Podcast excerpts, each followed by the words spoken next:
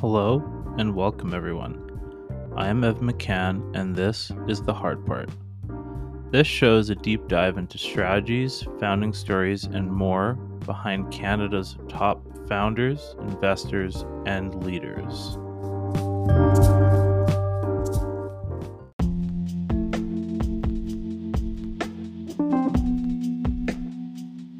My guest today is Ted Spare. Ted is the co founder of Neat. Neat is a unified inbox for work notifications, currently focused on GitHub and Linear for software engineers. In this episode, we discuss Ted's first dip into entrepreneurship at university, building tools for developers, and his framework to interview customers. Please enjoy my conversation with Ted Spare.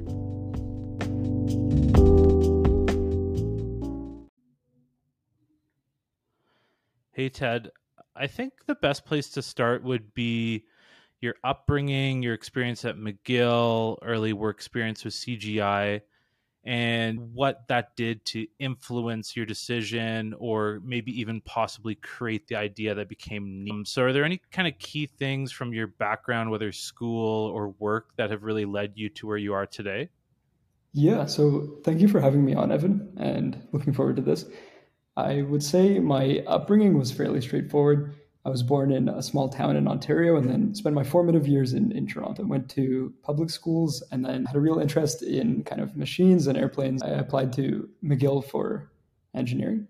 And I, ended up starting in civil engineering, switched to mechanical later on. But I would say as soon as I got into engineering, I took a comp sci class and this whole world of code opened up to me I realized that tools that bring people joy or solve problems can be built with some ease. And that started a whole new can of worms. So, so yeah, I spent my summers at McGill working in software, and that's what got me here today. And what was it about you, you went from civil to mechanical to you did a comp sci class and that really piqued your interest? What was it about that kind of comp sci space that really piqued the interest and even developed a shift in where you wanted to go? Was it that kind of ease of creation versus that real world mechanical? Like, what was the main driver there? Yeah, there was really one moment during the final exam. The professor came up to me, tapped me on the shoulder, and said, Ted, your code is a real pleasure to read. And this was just some external validation, but it really stuck with me. And I thought, wow, if I can do this working with other people, I can build a team around it and meet interesting people. So that was a whole aspect of it. And then I think at a lower level, I just find the, pro- the constant problem solving involved in code is really rewarding. There's a there's really high frequency reward cycle, and that keeps me engaged. I think I have a short attention span. I get bored easily, and that just piqued my interest right away. And now I noticed that you maybe it was your first ven- venture into like entrepreneurship, but can you expand a bit on the sweater guys? What was that all about, and how did that experience help shape you starting Neat? Yeah, sure. There's a bit of a story here. I was living in a residence up on the mountain in Montreal for first year, the first year of my undergrad, and there was an unused darkroom for photography. It hadn't been used for three years. And one of my colleagues, who's now an entrepreneur I really look up to, Dexter Story, he came to me one night over a beer and pitched this idea of, of printing sweaters for a residence council. I wasn't super interested, to be honest. So him and another friend, Dom DeFelice, they did the printing they invested in a machine, printed something like 30 sweaters, made a bunch of money. And I saw that they were able to make something out of this. And it piqued my interest suddenly. So I guess back to the darkroom. We convinced the uh, residence porter to give us the keys to this darkroom. We opened it up and it smelled so bad, man. It had all photo developing chemicals in it, buckets of this stuff. So, with the porter's permission, we, we took it out, disposed of it, started cleaning the room, opened the windows, brought some light into it, and set up shop again with the porter's permission. Don't want to get in trouble from McGill here, but all above board. So invested in this one machine. It was like a craft uh, vinyl cutting machine, and we were able to use a computer to cut out designs and then peel them off, print them onto a sweater. Remarkably easy. And the motivation came from just seeing how much of a grind it is for any group to get swag. I think the problem has been solved a bit today, but at the time it was just so much back and forth, getting the right file types, getting samples, going through Web 1.0 UIs. So we saw real room for improvement. And that was the genesis. We ended up leasing an office and then expanded, investing in new machines. Other residences heard about it and saw the quality of the sweaters, saw how much cheaper it was, And suddenly they got in- interested. So I think in hindsight, before even knowing the term product market fit, we had this instant product market fit from day one, which was really lucky. And so we were able to expand that way until we were doing like tens of thousands in ARR. And it went much further. It went on for years, actually. Happy to talk about that. That, that's super interesting. And I think possibly quite different from what Neat is focusing on more in that software coding development space. But what were some key learnings of creating an ultimately very successful business for people in university age or, or any age for that matter? What were some key highlights that you picked up in that space and have been able to carry or even improve on as you, you've moved on with Neat? Yeah, I think you frame it really well. Like I never expected to be printing sweaters. It was not a passion, but it was a great kind of student business. And I think the first lesson was from doing constant customer support. So I know uh, these programs like YC tells young founders to always be talking to users. Um, and we almost took that for granted. We had to be writing invoices and going back and forth with customers. And so we, we learned how to support people and keep them in the loop, make sure no one gets dropped. And that ingrained into me this idea that like the user comes first and really at the end of the day, we're trying to solve their needs. And so if they tell us something, even if it doesn't fit with our intuition, it, that customer feedback is king, is key. I think that's a key point, and I hear that from a lot of these conversations. I guess to switch gears a little bit with that kind of customer feedback, how did Neat come about? Was it a firsthand problem that you were seeing, or maybe amongst close friends that were coding?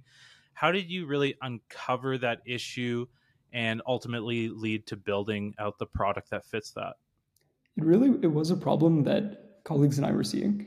So another colleague who's now my co-founder, Sarim Malik, he came to me during the engineering pub and he, he told me Ted, I'm working at Pratt and Whitney doing data analytics for jet engines.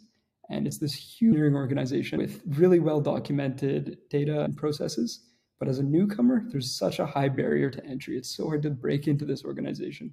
And I said, Oh, I figured the same when I was working at CGI in software consulting, completely different industry, same problem.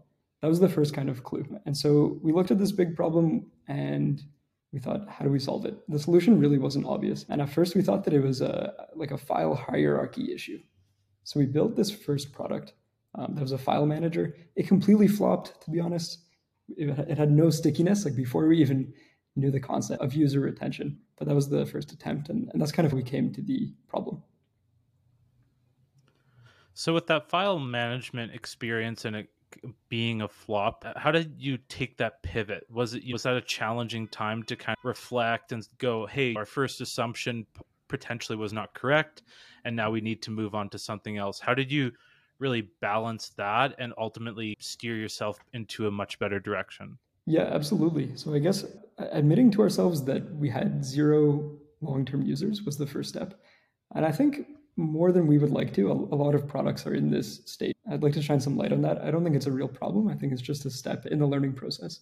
But it was really hard to accept that, just to say to ourselves that it was not solving a problem. And this was kind of a new UI for Google Drive. That was the idea. That was easier to navigate, fast, low latency, full of keyboard shortcuts, but we didn't quite solve a problem. So from there, we thought, what is a more high frequency problem within this domain that we could solve? And we started doing mockups. We went back to the drawing board. We thought, what would Google Drive be if it were made in 2022 or 2020 at the time, completely ground up product built with like modern UI standards, superhuman or linear for Google Drive. That was the idea. So we made mockup. We shared these with users from the previous product, testers rather. And we asked them, what is the most interesting part about this? What is the least interesting part? And people said, oh, I really like this. Could you zoom in on it? So one aspect of it was this kind of activity feed that would show a user what are your teammates working on, what important things have changed. And this is common in a lot of products. But took that feedback, we zoomed in on it, made new feed, new mockups, and then users started to say, okay, this, this is promising. This is starting to be a real product. And we clung onto that signal. We made higher fi mockups. Um, users liked them. And so we thought, what is the first platform we could build this for? We're not going to solve all the tools at once where do we start? Uh, and so we just asked ourselves, what do we use? And the number one was GitHub. So we thought, what if we could tell ourselves as a team when something important has changed in GitHub and when an individual needs to act on it? And that was the idea for the current iteration of. So with GitHub, that's obviously been tremendous change and improvement to the industry and their acquisition by Microsoft. Did you do you think GitHub and like the solution that Neat was fixing was that a new problem that evolved from GitHub or was that something that has always historically been there but maybe amplified? I guess I want to get a good sense of was it a fundamental shift in that kind of coding landscape that opened up a problem that Neat could fix or was this something that was always there that just no one has really jumped on? Yeah, you bring up a good point. Even Git itself is not that old. I think it's 15 years old or so, spun out of the Linux project. So an- another huge contribution to the open source world that, that came from Linus Torvalds. And then GitHub itself is a like a great wrapper for for Git, I want to say. So it solves a ton of problems. We use it all the time. Don't get me wrong. And the specific subproblem that we aim to solve absolutely is a new problem. And it just arises from all of us, all knowledge workers using so many tools on a day to day basis. The notifications pings start to get overwhelming. Uh, whether those are Slack integrations or emails from our tools or that bell icon at the top, I find, and a lot of our users find that it's just hard to gain any value from those. So unifying like the inbox of notifications to speed up the flow there was that kind of ticket. You noticed that good uptick from a, a product market fit. How did you go about uh, getting the initial first users? Was that you know reaching out to other colleagues or friends in the space and getting them to try it out? How did you initially get that first batch of users and then iterate and make the product what it is today?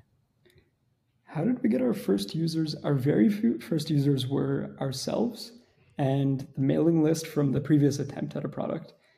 And the next users, Evan, I can't remember where these people came from, to be honest. Um, but right away, we started investing in SEO.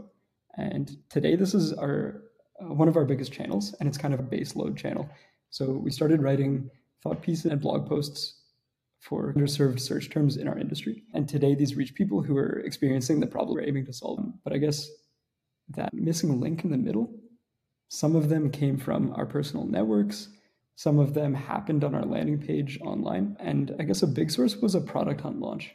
So we've done a few of these. I think Product Hunt is a great platform for makers, and it led to a lot of early traction in, in our target market. And that sounds very interesting. And also, I, Product Hunt has definitely been talking to other founders has definitely been advantageous to their growth. I guess it'd be interesting to discuss with Neat. So it's built in the browser, that's correct? Neat is a web app and then it's served on the desktop. And what what did you why did you choose that angle? Why did, did you think like a web app and served on the desktop is the best? Is that deep integration in terms of notifications really important for users to have? It's really that often you sign up for a new platform, they ask you in Chrome, can we send you notifications? And do you ever click allow to those? Sometimes it can depend. Sometimes, okay. Yeah, we find that those have like pretty low sign up rates. And so by being on the desktop, we can give users finer grained notifications and ensure that they get the value from the product, which requires getting those banners. Another consideration is that it gives us a global shortcut. So we have a lot of power users, people who like to use keyboard shortcuts for everything. Um, these are people who spend a lot of time on the keyboard, so they they start to optimize their day-to-day actions. And inspired by platforms like Superhuman and Linear, even Gmail shortcuts are really good, I find. We have a way to pop up the app from anywhere that the user is. That way they stay in their flow. Maybe they're reviewing code, maybe they're writing code. They can just glance at Neat and get right back into it. And you sent across a really interesting project, so GitHub Wrapped. Was that a project that your team at Neat took on? Was it a side thing you were looking at? How did that project come about? And it seemed to have tremendous success there. So, what were some key learnings from there? Yeah, GitHub Wrapped was a project I'm really proud of. And we also launched on Product Hunt. Even before we jump into this, Evan, I'd be curious to hear you talk to, to so many young founders. Outside of Product Hunt, are there any platforms that you see, or I guess methods that you see for acquiring those first, say, 50 users that, that you think are unique? It's a great question. I think like Product Hunt has definitely come up a lot from the conversations I've had so far. I think with the initial product market fit, we've had some other kind of people in your space, like with Fluent and Sleek, which are both kind of consumer space. And I think the main thing there is just narrowing the focus of what you're going after. And I think it's easier to find where those people live. So in terms of Fluent, which that episode will come out soon, uh, but with Fluent there was really a big focus on Reddit communities. So people talking about translation or immersion okay. and where where do they live. And I think the pattern I've seen from founders really being where you want to call that successful or finding that product market fit is really narrowing that scope. So with like Fluent, for example, if, if you look at it from a high level, it's like, oh, people want to learn a new language. But what they're really narrowed it down to is how do we create an immersion experience for people that already have some sort of a base of language and we'd focus on the first like thousand words of any given language because that's what people would use on a day-to-day basis mm-hmm. so i think that can really be helpful because you've actually narrowed the focus from for, for instance with neat is that focus uh, all developers and you, you've already narrowed it down to developers using github but can you even narrow that focus even tighter so that's what i've seen as a pattern amongst different people is just narrowing that focus to almost it almost seems too small. Hmm. Yeah, that's a really interesting view on Fluent. I'm a big fan of Fluent and and of their founders too. So I see how it is like a remote work immersion experience. I'm excited for that episode. But Reddit is definitely a, a good channel that, that we should explore more. I even heard an interesting take recently. So often when we Google things these days, maybe you find this. The results are just cannibalized by SEO blog posts and to really find the right answer you like you add reddit to that search i thought that was kind of interesting so that's a hack that i think a lot of us use like you want to find the, the so, what people are talking about you add yes. reddit yeah yeah adding reddit discord channels are super interesting but like search and discovery on on tiktok is also really interesting right like you're looking at TikTok, Instagram, all these social media platforms. You know, there's lots of articles out there about next search is going to be social media. Mm-hmm. Like Google's obviously a powerhouse, and this will take lots and lots of time. But as younger people are spending more time on these social media platforms, with TikTok for is one of the the bigger ones there. They have a really good search functionality, but people will search up product reviews or I have this problem or key terms that you would historically look at Google mm-hmm. for people are searching those on TikTok and uncovering stuff. So Fluent, a bunch of other startups that I'll have had on last season and future se- and for this season, that's a growth avenue as well. That's a really interesting shift. I think you and I are just on the cusp of Gen Z, but not quite there to not be using Google to search things. So that yeah, that's interesting to, to pay attention to. Yeah, I'm at that. I'm 29 right now, so I'm like on a fine line of uh, that kind of Gen Z, slightly younger. But uh, yeah, I, I, see my sister. She's about 25, 24. She lives in Montreal, okay. but everything's on TikTok. All the CERD. How do I cook this? How do I do this? It's becoming that kind of new Google there. It's a, a really different way of browsing too. Instead of feeding someone's life story before getting a recipe for some lentil soup, you get straight to the source and it's like higher information density like TikTok. Yes, exactly. But yeah, I, don't mean to um, derail your conversation. Yeah, no, I love this, and I love kind of like digging into stuff. And with GitHub Wrapped, what was how did you come up with that project, and like what were the initial? What was it? Were you working on Neat, and you saw this kind of side thing that you could build out? Was it just purely like an inspirational project that you wanted to kind of go after? How did you take a look at that? It was really a bit of both. So to your listeners, if you use if you use Spotify for music, at the end of the year you get Spotify, and we see people really enjoy this. It's top artist, how much time you spent listening, these stats. And I know I always enjoy like sharing mine at the end of the year, or just deking it out with friends. Who's a bigger fan of ASAP Rocky? I don't know, but we had the same idea for developers. And the motivation, it was a bit of a marketing project. It was a bit of a just fun side project. Um, we were looking for some way to define like viral growth towards the end of the year. So we started this right before the holiday break, early December. We gave ourselves two weeks to build a viral project. We came to this idea. And I guess we built it in those two weeks, launched it, and it reached like 9,000 signups within another two weeks or so. And it's still up there, wrapped.run, but it's not really relevant anymore. The idea was exactly that. If developers could get a wrap up of their past year, of their 2021, visualized nicely and very shareable, what would that look like? So we t- the questions of what are your top languages, code languages, which repos do you commit to, which projects do you commit to, who are your recent followers and following. These were basically the pub- public data that we could find, but then we tried to visualize them in a really nice, shareable way that people could be proud of. So that was the idea, and the UI was really just an experience. Like you log in, it shows a few fancy messages. It says like doing some math, crunching the numbers, this kind of thing. And then it shows you a few slides of your personal stats. And I guess that point was taken from this insight that a lot of developers share their code abilities in their personal GitHub pages, like in a README file. A lot of users will have uh, like their code score, which is uh, on the A, B, C scale, and it just represents how much they commit. Um, and there are also stats about like how many pull requests does someone open, how many issues do they close. So we thought clearly this is something that developers are, are proud to share if they focus on it. Uh, why not let them share that? And then the last piece was just that it was really engineered to go viral, and it did. So at the end, like we made it as easy as possible to either copy an image of the stats or share it directly to Twitter or download it. And this was inspired by a project from Raycast called Ray Dots, uh, where you can share a code block in a really a really pretty UI format. So that was the some of the UI inspiration. And then yeah, we launched it on Product Hunt, back to that channel, and it really blew up on Twitter. I guess it, it was made to, but that surprised us. And then it was interesting to watch during those first 24 hours. We would see as it passed through time zones, it would blow up in different regions. So it was like it was huge in Vietnam, and we saw at one point like a third of our signups were in Vietnam alone. That really surprised us. And we would see sometimes an influencer would share it on Twitter. There would be a huge spike in traffic. And what else? We made it an open source project. And we got contributions from 11 open source developers, which was really cool. Got to collaborate with a designer from Twilio as well. And so she had really good design input. And yeah, well, it's still up there. It's still open source. Happy to share a link after the podcast. Yeah, I'd love to check that out. And I think it's that's an interesting topic there on like virality and it's almost that kind of that wave right? Of it's that perfect fit and like it takes off.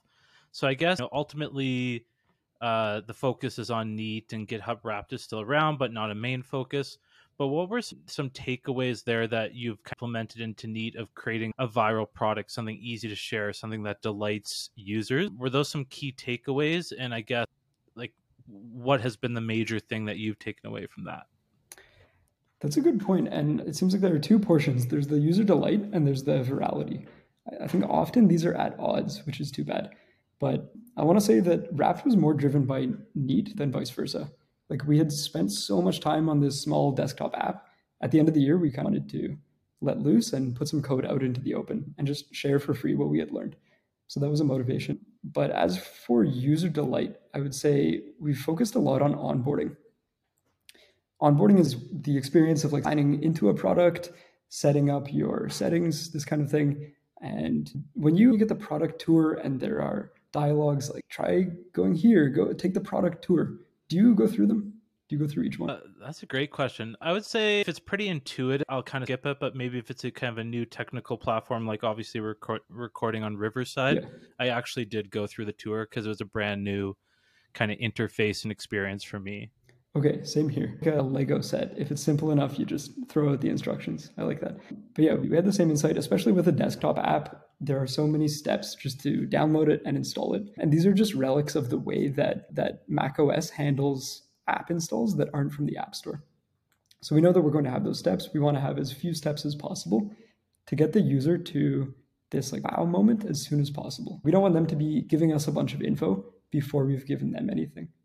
Um, it would be like walking into a grocery store and they make you like clean the fruit and sweep the floor before you can walk through the produce section. We want to just have a free basket of apples and bananas right at, the front door, something like that. So I think Wrapped gave us some insights into onboarding, making the auth flow have as few clicks as possible. And that also, it drives retention. That's something we see. But otherwise, in terms of virality, we haven't really focused on this in Neat yet we want to nail the product experience for the individual before we push it to go viral. And organic growth is still one of our biggest channels, probably our biggest channel of new users, but we haven't pushed it in any way. So we, we want to make sure that we're not like putting out ads if we are building a brand that people don't like. So um, as for virality, we're, we're definitely paying attention to it. And we have ideas like a sent from my iPhone footer in emails. If there's a feature in Neat where you can uh, nudge a pull request reviewer who hasn't reviewed in a long time, and to that we add like a, a sent from Neat footer. So there, there are viral features like this that we're just starting to get into, but want to make sure that we get it right. And I think that's pretty interesting with kind of the, the like the viral features even being something as simple as sent from this platform. You, you, you made an interesting point there with, and I'd like to dig a bit deeper into it. So with that loading from your browser, downloading the platform, how do you see like a web-based app? Like obviously, once someone has downloaded, retention is likely higher than maybe something that's browser-based because someone's using it on a daily basis, integrated into their kind of toolbar. Mm-hmm. But how do you think about that? Is there a drop off point for someone's like, I don't want to download something new? What is this new thing? How do you really get people over that hump? And is, is that where you see people drop off the most? Is that a kind of initial, oh, I have to download this thing? Yeah. So uh, for anyone listening, if this is a foreign language, retention is just how many users stay on the product for how long. And for example, a mobile product often looks at like D60 retention, which is the question what percentage of users are still using the app after 60 days? That's exactly it. And we see that in a sticky product, this is a kind of a 1 over x curve. So like it drops off very steeply, and then if things are going well, it flattens off at some uh, some static value, and then it stays at that value hopefully. Um, and then really good retention, it even it's called a smile curve. It increases over time because some users have signed in, they were curious, they logged off, but then they started to have an itch to get back into it. So that's really the dream. But something we see that's interesting just from research is that the biggest predictor in, in say, D60 retention, and this is from mobile app papers, uh, the biggest predictor of D60 is like week one or day one retention. So there's that huge drop off initially, and then it flattens off. And if that initial drop off is really bad, then the like the final retention is going to be pretty low. So that's the, I guess that's like the mathematical backing to focus on week one or day one retention, which is really awesome. With that retention over time, since Neat is focused on kind of notification, obviously people are getting notified multiple times a day. Do you see that as an advantage for retention over time because it is a usable platform on a daily basis and people are interacting with it? over versus a platform that someone may, maybe only needs to touch once a week, once every two two weeks. Yeah, you're spot on. By showing the user notifications, it kind of gives us a leg up in retention. But there's a bit more to it. If a user is completely overwhelmed with notifications, they'll log out. If a user gets zero notifications, they'll log out. And those are users for whom it's really not a solution. Like we don't want to be overwhelming someone. We don't want to be taking up space on someone's computer. So they should log out. It makes sense. And striking that balance is the hard part. That's like the the challenge in this product. The hard part. You should name a podcast after that. But that's a great name. I, I totally agree. But I would say that uh, retention, we definitely have a leg up. But then the challenge is like making sure that people are staying for the right reason, if that makes sense. I guess how do you view notifications? I'm personally someone who has turned off notifications on every single app except text messages. And even then, I find I can feel overwhelmed, and that's probably just each individual is slightly different. But how do you strike that fine balance of over notification and just delivering enough notifications that someone is like, hey, this product is useful, it's helping me out, do you filter things out? Do you mute certain things? Do people have a bunch of settings they can play with because each person's slightly different? How do you look at that? Yeah so the last point is key. Every user is different. We have some open source developers who oversee like 10 open source repos that are flooded with issues flooded with pull requests and then we have some researchers who are just uh, starting their first repo maybe they don't actually work in software development but they're using GitHub day to day. And they want to know when like, one collaborator has opened a pull request. And so to serve both of those users, it's exactly as you say, it's a, a combination of filtering and like default opinions in the product. I'll get a bit into that, but just to clarify, like the current iteration of Neat, it's a desktop app and it's a, an inbox, a feed of GitHub notifications with some default filtering and then lots of custom filtering. So it's those two pieces. For example, we know that if a closed pull request gets a comment from a bot, it's probably not useful.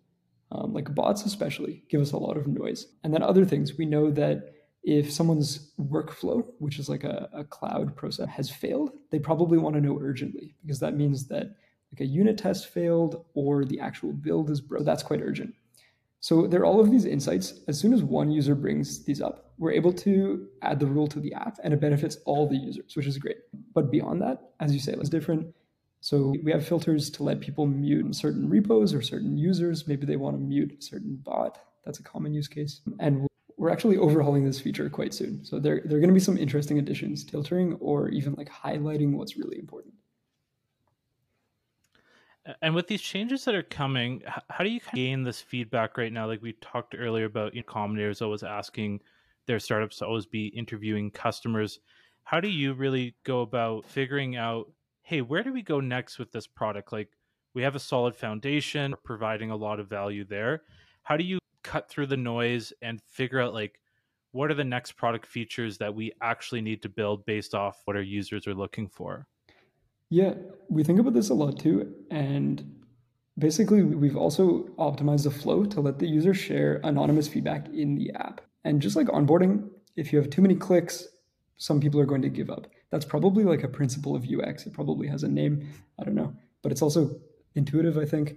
Like the more clicks you have, the more likely I am to give up or go to someone else's product. So often I find to, to share feedback, you have to go through pages and fill out a whole form. That's not really fun. So we have in like as few clicks as possible, a user can just submit some feedback and it comes straight into our my like my team Slack. And this idea is mostly taken from Raycast. So they have the same thing like in-app feedback with the option to share an email. So same for us. Like it's anonymous by default, but if someone wants us to follow up, they can add their email. So all the time we get Slack notifications, and then my team has just like a, a rotating schedule. Whoever reacts to that Slack message uh, it's their responsibility to respond to the user. And we try to get that with 15 minutes. I think I, I often drop the ball of my team, but aiming for that 15 minutes. And then that often starts like a real conversation with the user, which is cool. And once you're on that conversation with the user, have you developed or you and your team developed any questions or that focus of the call? Are you really asking a ton of questions or is it more, hey, can you walk through the product for me, share the screen, and I can see how you're using it? How have you found the best way so far to really not so much the truth, but like what that user actually wants versus maybe what they're just kind of saying?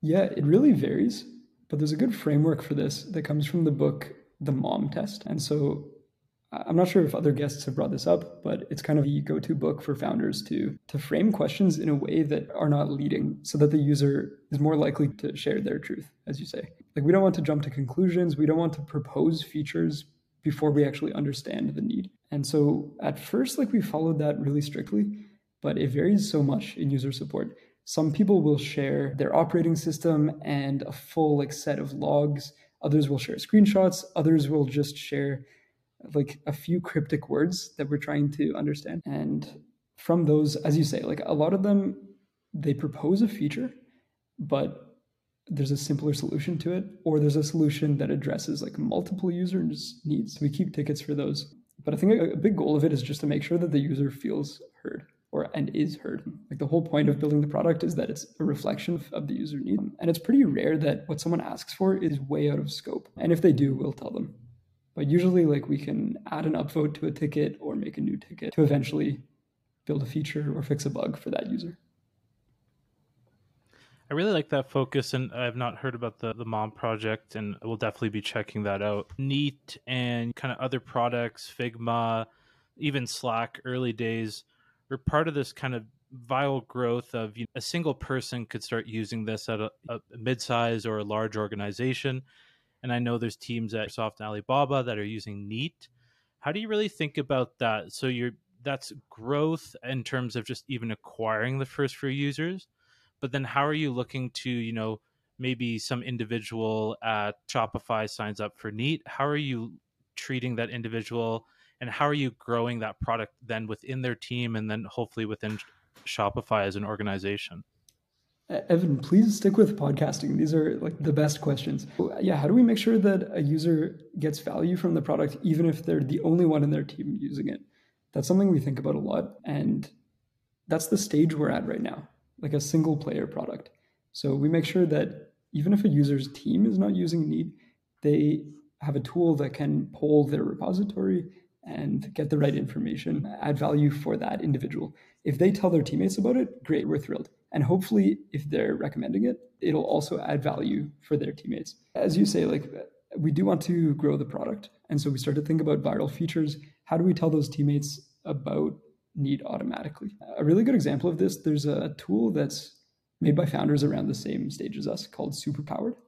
And this is a calendar app. So it gives like notifications for your upcoming event. And they're they have a lot more features in the, the pipeline, I know. But I joined a Slack recently and like a new organization Slack. And right away, I got a message from Superpowered that said, Hey, your team is using Superpowered. Please download it. And I got an email saying the same thing. So there are all these ways to make sure that entire teams learn about a product, assuming that it adds value for all of them. But right now, we really just focus on that individual, try to delight them so that they do share it with their team. Or if we're in a conversation with a user, we'll sometimes we'll ask them to mention it to their team. A really like high leverage source is when an influential user tweets about Neat. So there's a like a developer streamer named theo.gg and he tweeted like after 10 minutes of use I can guarantee Neat has changed my life, something like this. The highest words of praise that, that someone can give. So that led to a, a pretty big spike in growth. And so there are like higher leverage referrals than, than other. That's something we think about with these kind of leaders or influencers in that kind of developer space do you ever look to seek out those individuals build relationships with them? Are they almost a form of you're looking at e-commerce building relationships with influencers on instagram and tiktok that kind of similar power there? How do you look at building those relationships or do you even think that's a kind of viable channel for growth? Yeah i'm not sure if it's viable but i know there are tools like Buffer or I, yeah, I guess there are tools to to market through influencers, like at least yeah, in e-commerce as you mentioned. Buffer's not the one I'm forgetting the name, but this is something we think about reaching out to developer influencers. I think it's an emerging space. We see that they don't have the millions and millions of followers that people do in other spaces, but it's an interesting space to watch, definitely. And if it's happening organically already, if we were to push a bit, I do wonder what would happen. But it's not something we've done yet and I guess that feeds nicely into a product for developers. Like obviously, as we spoke about earlier in the conversation with Sweater Guys or conversation that I'm having with a lot of different organizations, do you think there's a different focus when you're building something in the dev tech developer space? Are developers looking really refined product, something that really helps them out? Do you feel like the space does have some nuances, or is it quite similar to other spaces when building products? Evan, I think developers are the easiest user to build for and simultaneously the hardest. Easy because it, these are people building products day to day. And so they look at a bug and often they have a remarkably accurate model of what's going wrong and give us that bug report in detail. And they'll say, like, I think you need to fix poll, you need to fix this model. And that makes the support much easier. And then it's hard because developers are I guess developer tooling is such a crowded space. There are so many good options that a tool really has to be good at like getting out of the way and not being too opinionated to appeal to a developer. I can't really speak for all developers here, but I know that if I guess for context, like I, I probably spend three, two, three hours of my day coding, four hours more. And if I see a product advertised to me, right away, like I I cross it off in my mind. Whereas if I see someone recommend a product to me, I'm probably going to download it, try it out. And I don't know if that if that represents people at all, but if that's the case, like, we have to be very careful about uh, accessing people in the right way, not pushing solutions on them. And then once the product is in their hands, getting out of their way, adding value without marketing too much. I think that's a, a careful line to tread. I like that focus of getting out of the way. If you use a lot of products nowadays i would even argue with slack or anything it feels like they're trying to get in your way mm-hmm. over notify you, maybe create there's people maybe in the organization that don't know how to use that tool effectively versus people that know how to use it super well. So how do you look at that balance too of you talked earlier notification balance, but how do you look about that kind of balance on the scale of getting out of someone's way, being effective enough that it provides value, but not so overwhelming that it's like inhibiting someone's day to day flow? Yeah, I actually wanted to mention this earlier. We intentionally don't optimize how much time a user spends in the app. So sometimes I'll be talking to a VC and they'll ask, What kind of usage do you see? And I'll clarify that we don't want users to spend time in the app because if they do, they're not being pointed to the right place. So the dream is that this magical tool alerts you when an app has changed only in a way that matters to you. So you open it, you're taken to the right resource, you can act on it, your day goes on. But if you're spending time like searching through Neat and scrolling, then it's probably not adding value. So we measure retention because we assume that if someone's spending too much time in Neat, they're wasting their time they're going to log out. But if they're staying for a long time, for two months, then they probably are getting value out of it. That usage metric, I know it's popular for like mobile apps. If there's a game, for example, you want someone to, to play as much Angry Birds as possible, but we, we definitely don't optimize for that. So that's what I mean by getting out of a user's way. Uh, we want them to be coding, we want them to be building products and ultimately like shipping their own features to users. And to do that, we have to be getting them to the right place as well as we can. So, what would be a better metric that your team focuses on? Is it you obviously feedback from users? Just a more data point. What data points are more important to you versus usage? Data points are interesting. We use Amplitude to track events in the app. These are anonymized, and like we we graph some, we compare some. We're looking for which features do you do users actually use, which do they not use, and if they do use a feature a lot, is it just because it's eh, front and center in the app, or is it because they get value out of it? So these are questions we try to answer. I know, like, I'm obsessed with metric. I check Amplitude all the time and I make new queries all the time. But then my co founders are much more focused on, on the conversations with users. So there's a, a balance to be struck there. But like in my obsession with metric, I'm looking for I'm looking for leading indicators of product market fit. That's where we want to be as a company. And there's this interesting article by the founder of Superhuman about indicators of product market fit. And there are lots of lagging indicators, he claims. So he says like high retention is probably a lagging indicator. It happens after you have product market fit. Or like user evangelism or paying users, these all come after product market fit. Whereas one that comes before is, and this comes from experimentation, it's the question of how many users would be very disappointed to lose the product today. So this is a question that that Superhuman asked users early on. If you could not have Superhuman ever again, how disappointed would you be? And they were trying to get to this magical 40% mark uh, very disappointed. So that's something that we ask users and and then compare as a like a signal towards PMF. But otherwise, in terms of product metrics, as I said, like what's the relative frequency of features? How many notifications are top users getting? And if at what point is it overwhelming? So yeah, those are a few key metrics. I love that. And that's super insightful with the focus on getting to that 40% mark of people that'd be severely disappointed if they lost that product. So that's super interesting. Move into the quick fire round right now. I added this for this season with three questions just due to some feedback from the first season. So, first question would be what is the best book you have read or even one that's maybe sitting on your bookshelf and you're looking to crack into? this book called Growth by Vaclav Smil. It's not about personal growth, it's not self help, it's about how systems grow. So the author, who's a University of Manitoba professor, goes from uh, bacteria to trees to civilizations to the weight of automobiles. And the, I think the biggest takeaway is that in nature, exponential growth doesn't exist. Like anything that seems to be exponential is just entering an S curve. Uh, and so I pay attention to that a lot and we see it in like the populations of ant colonies or the size of a tree or say i don't know the size of a, a cell phone this kind of thing they all follow s curves yeah good book i've read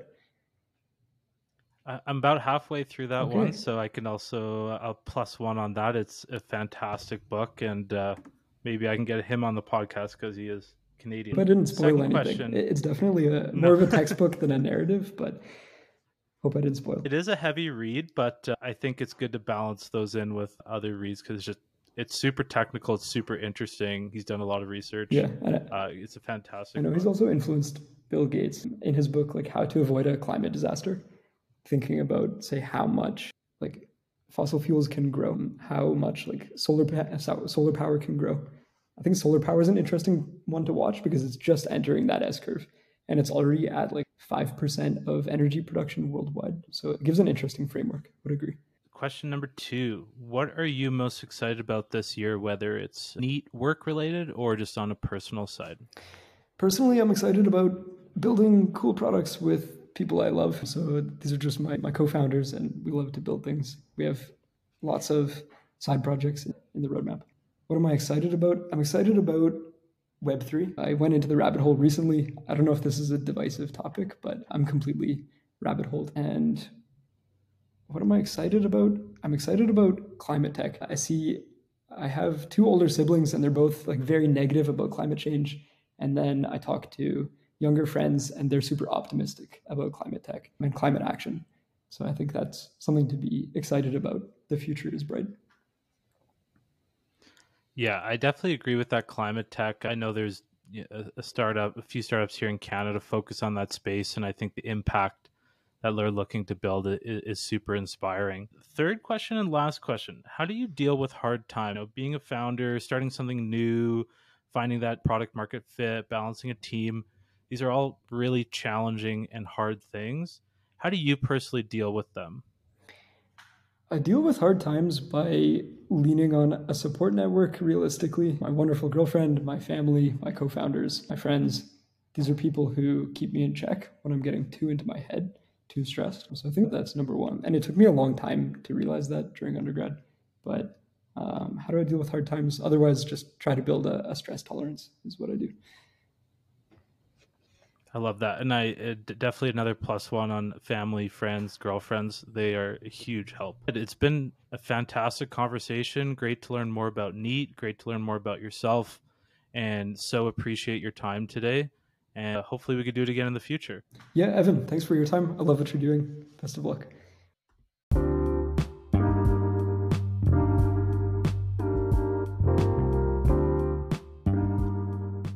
If you enjoyed this episode, feel free to subscribe, share with friends, and reach out with guest suggestions. Check out the podcast description for my social and website links to stay up to date with all future episodes.